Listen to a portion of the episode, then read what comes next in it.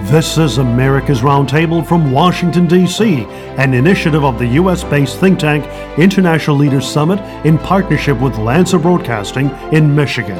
We thank you for joining us on America's Roundtable. I am Joel Anand Samy, your co host, joined by Natasha Srdoc, economist and co founder of the International Leaders Summit. America's Roundtable brings together leading voices from business, government, media, and the public policy arena. Subscribe to America's Roundtable on Apple Podcasts and Spotify, and via YouTube on International Leaders Summit. Visit ileaderssummit.org. This weekend on America's Roundtable from Washington, D.C., in partnership with Lanser Broadcasting in Michigan and the Midwest, we're pleased to welcome to this program David Blumberg. David Blumberg is the founder and managing partner of Blumberg Capital. David is an authority on early stage investing with decades of experience. He founded Blumberg Capital in the early 1990s and launched its first venture backed fund in 2001 and their presence can be found in San Francisco, New York, Tel Aviv, and now in Miami, Florida. David earned his bachelor's degree in government cum laude from Harvard College and his MBA from the Stanford Graduate School of Business and INSEAD. David, it is a great honor to welcome you to America's Roundtable. Welcome, David. Welcome, David. Thank you, Joel and Natasha. It's an honor and my pleasure. Well, David, over the past nine years, uh, 5.6 million people have left California and moved to Texas, Washington, Arizona, Nevada, and Florida. For those who moved to Texas or Florida, they replaced California's 13.3% income tax, which is the highest in the U.S., with no income tax in Texas or Florida. Burdensome regulation, high taxes, and high cost of living are most common reasons for businesses, individuals, and families moving out of California.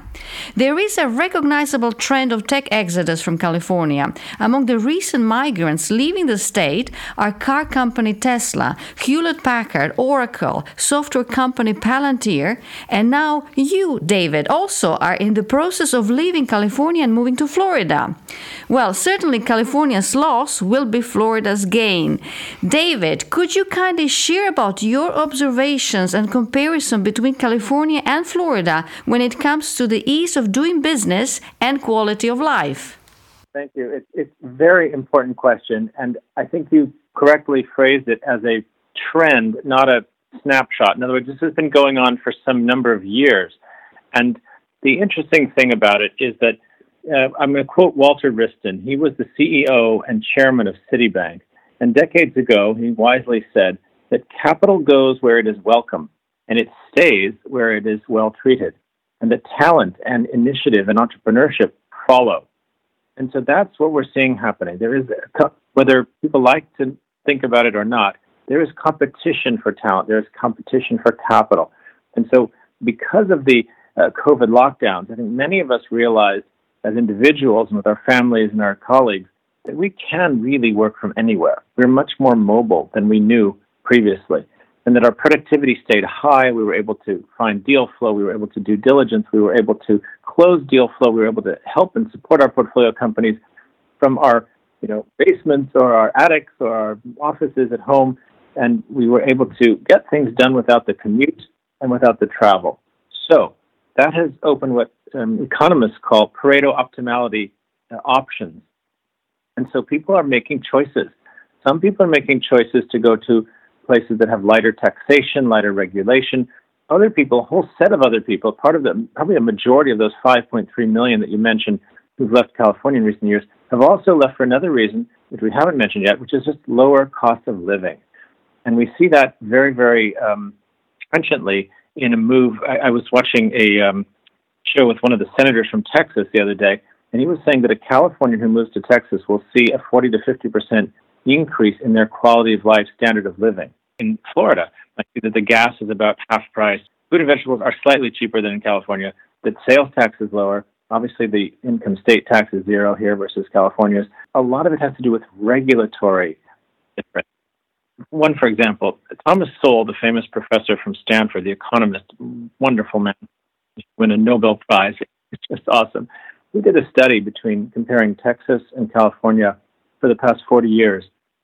And what he learned is that the perhaps, perhaps well intentioned regulation policies in California to set aside a lot of land for agricultural purposes in near urban settings or to green belts or a whole variety of different zoning regulations essentially have the effect in economic terms of, reg- of constricting supply while the demand has been rising. So we did a comparison of the San Francisco Bay Area to those in, say, Houston. And interestingly, both the Houston area and the Bay Area had similar population sizes throughout this. They both started at X and they grew significantly. Houston fueled by the energy boom, Silicon Valley fueled by the tech boom. And yet, Houston pursued a very laissez faire zoning policy. Basically, they would allow supply to accommodate demand. So, if there was more demand by people moving there, uh, developers could build new um, units of housing, whether tall towers or affordable housing. It was very much open to the market supply and demand. Whereas in California, there was a more of a top down approach, telling developers what they had to build, what they could build, limiting them. And that has had its impact over the years, such that Thomas Sowell found that in those 40 years, the prices for equal co- property uh, types, for equal sizes, and for equal apples to apples comparison, essentially there was a 4x increase in California versus the benchmark uh, of Houston. So that has a big effect. And the people it hurts most are people in the middle class, the young people moving here to try and start their careers and their families, you know, after university or graduate school. So that's what's happened over 40 years. It didn't happen in a day. It took time, but you add drop by drop by drop, and soon you have a flood. This year, 2020, will be remembered in America and the world for China's coronavirus that spread around the globe, becoming a deadly pandemic, ensuing lockdowns, economic downturn, and vaccine release in a record breaking time, thanks to President Trump.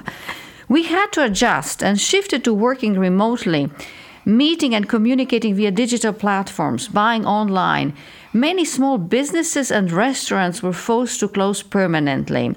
David, as we look back at this year, 2020, and seeing the light at the end of the tunnel with the vaccine, what are your reflections on 2020 and predictions for 2021, and specifically in your area of innovative technologies?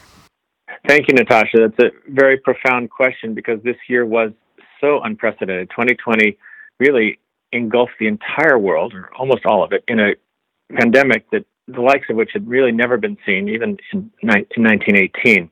And the response of governments was vastly different than in 1918. So we had just unprecedented difficulties. However, technology really jumped to the fore and helped solve a lot of the problems. First, let's give credit to the biotech industry, which developed uh, vaccines in, in 10 times uh, shorter uh, period than historically been possible.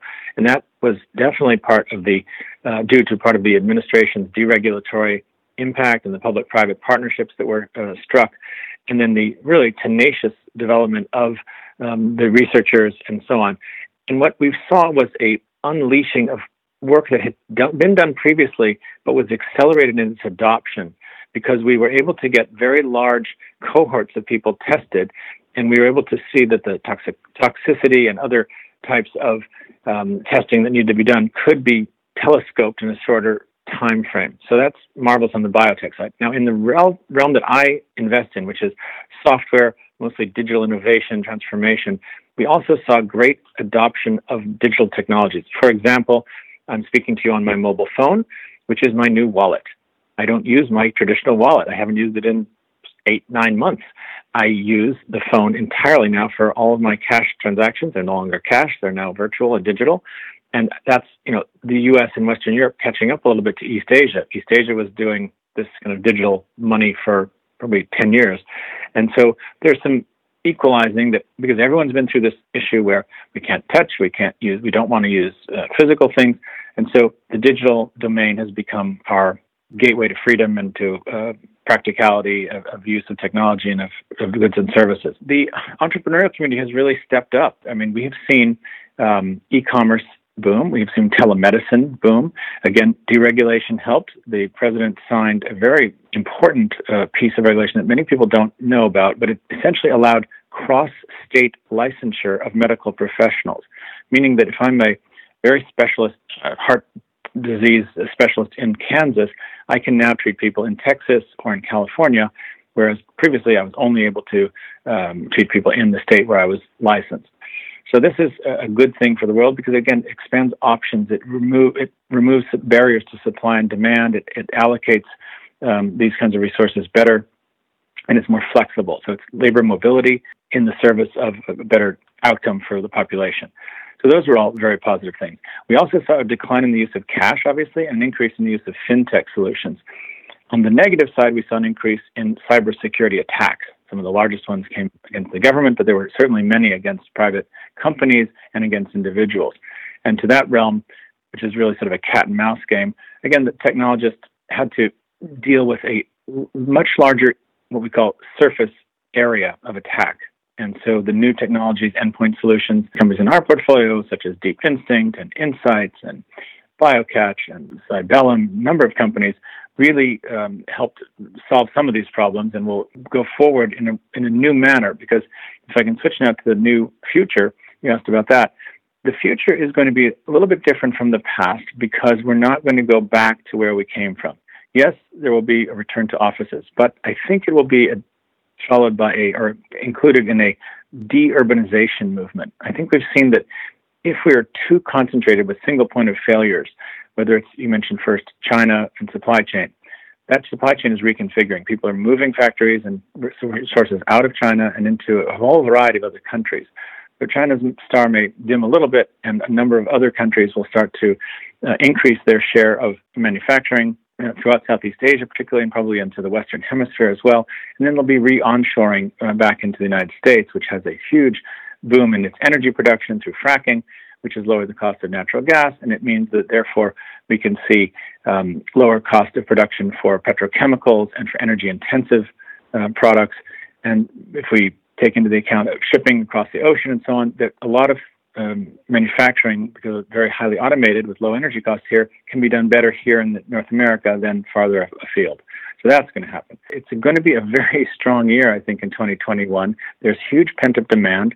Consumers have had to save by force. They really couldn't spend nearly as much as they would have otherwise. They couldn't really do physical entertainment. They couldn't go to stores and restaurants.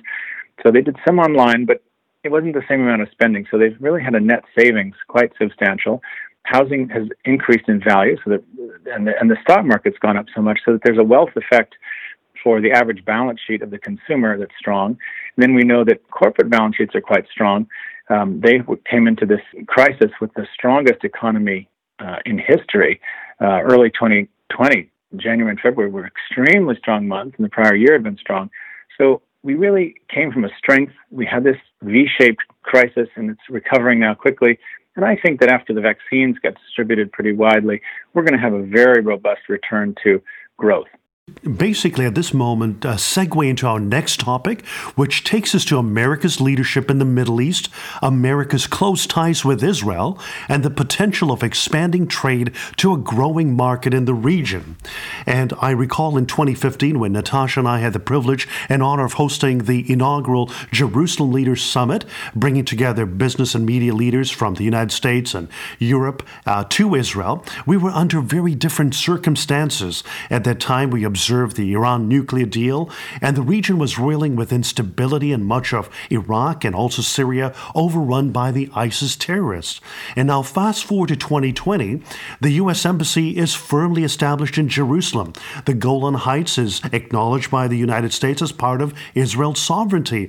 And in the autumn of this past year, we witnessed the unveiling of the Abraham Accords led by President Trump and his team, including Jared Kushner, who worked with Gulf state leaders and secured the normalization of relations with Israel. David, I would like to present to you a two part question. From your observations of the Middle East over the years and your company's presence in Tel Aviv, Israel, what do you see as the immediate and long term dividends of the Abraham Accords? And what do you expect to see in the areas of trade and commerce, reaching a potential of 400 million individuals living in Arab states which are part of the Arab League of Nations? Well, we're living through almost miraculous times. It is something that has been long sought by um, many people of goodwill on, on all sides of the political spectrum and all sides of the cultural issues and the religious issues and the geostrategic issues. But finally, you know, sort of common sense, practicality uh, took hold.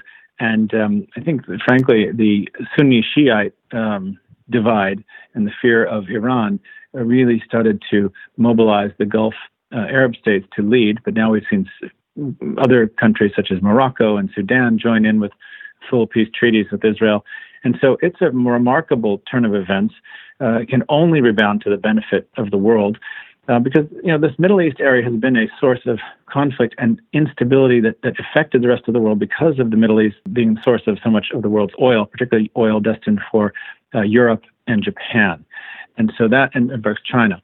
So that instability, the Persian Gulf um, bottleneck at the Straits of Hormuz, was always a, a, threat that it'll be mined, it would be attacked. Saudi um, installations would be attacked as they were uh, a couple of years ago by Iran, you know, fairly recently and relatively effectively.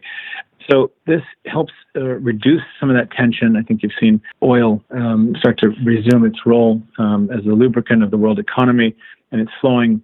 So what does it mean for um, the tech world? Well, in the tech world, it's it's really very positive. There have been incipient interest from the Gulf states to trade with Israel for some time. And I, I've met, for example, Saudi representatives in Israel, and I've been there sort of secretly in the past. I think now it's safe to say that I did.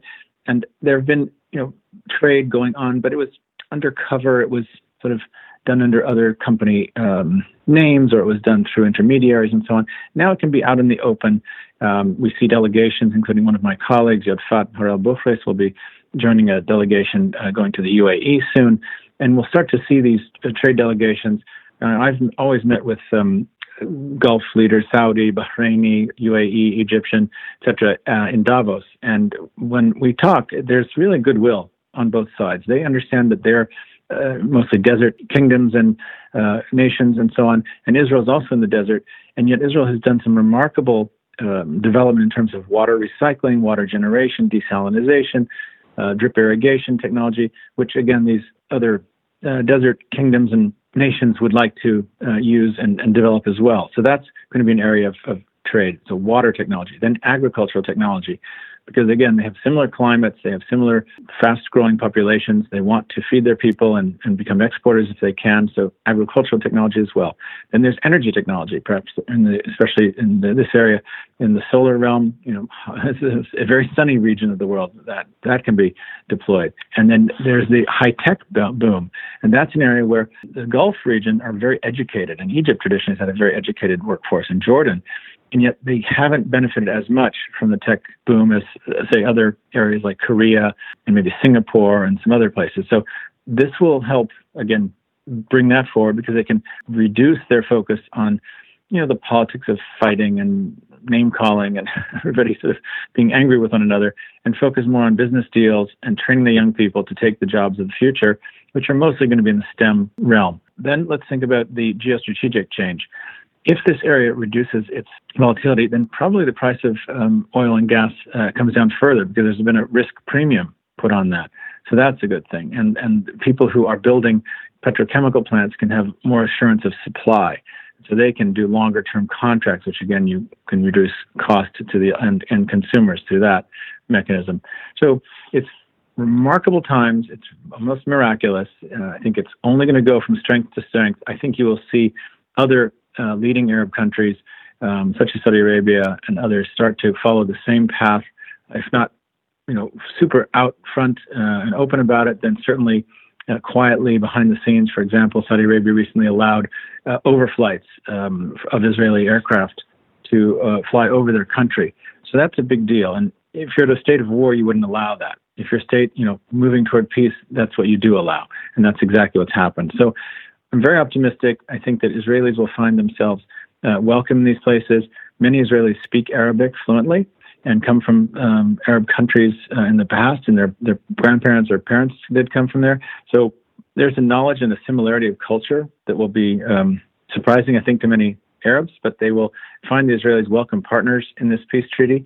And I think Israelis will learn a lot about how the culture of the Middle East is warm and hospitable, uh, if we can get past the traditional fights, that they're going to find some great allies and new partners that will build both geostrategic relationships, diplomatic relationships, cultural relationships, and a lot, of course, in the tech realm that I know best. Thank you so much for joining us on America's Roundtable, David. Thank you, David. It's really been a pleasure. You two are such informed and uh, articulate hosts that it's uh, you make it easy. Thank, Thank you, you so indeed. Much. We look forward to having you rejoin us in the future and wishing you a happy 2021. Merry Christmas, Happy New Year to you both. Merry Wonderful. Christmas. This is America's Roundtable from Washington, D.C., an initiative of the U.S. based think tank International Leaders Summit in partnership with Lanser Broadcasting in Michigan. We thank you for joining us on America's Roundtable.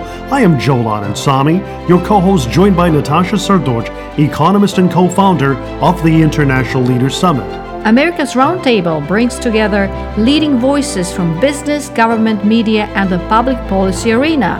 Subscribe to America's Roundtable on Apple Podcasts and Spotify, and via YouTube on International Leaders Summit. Visit ileaderssummit.org.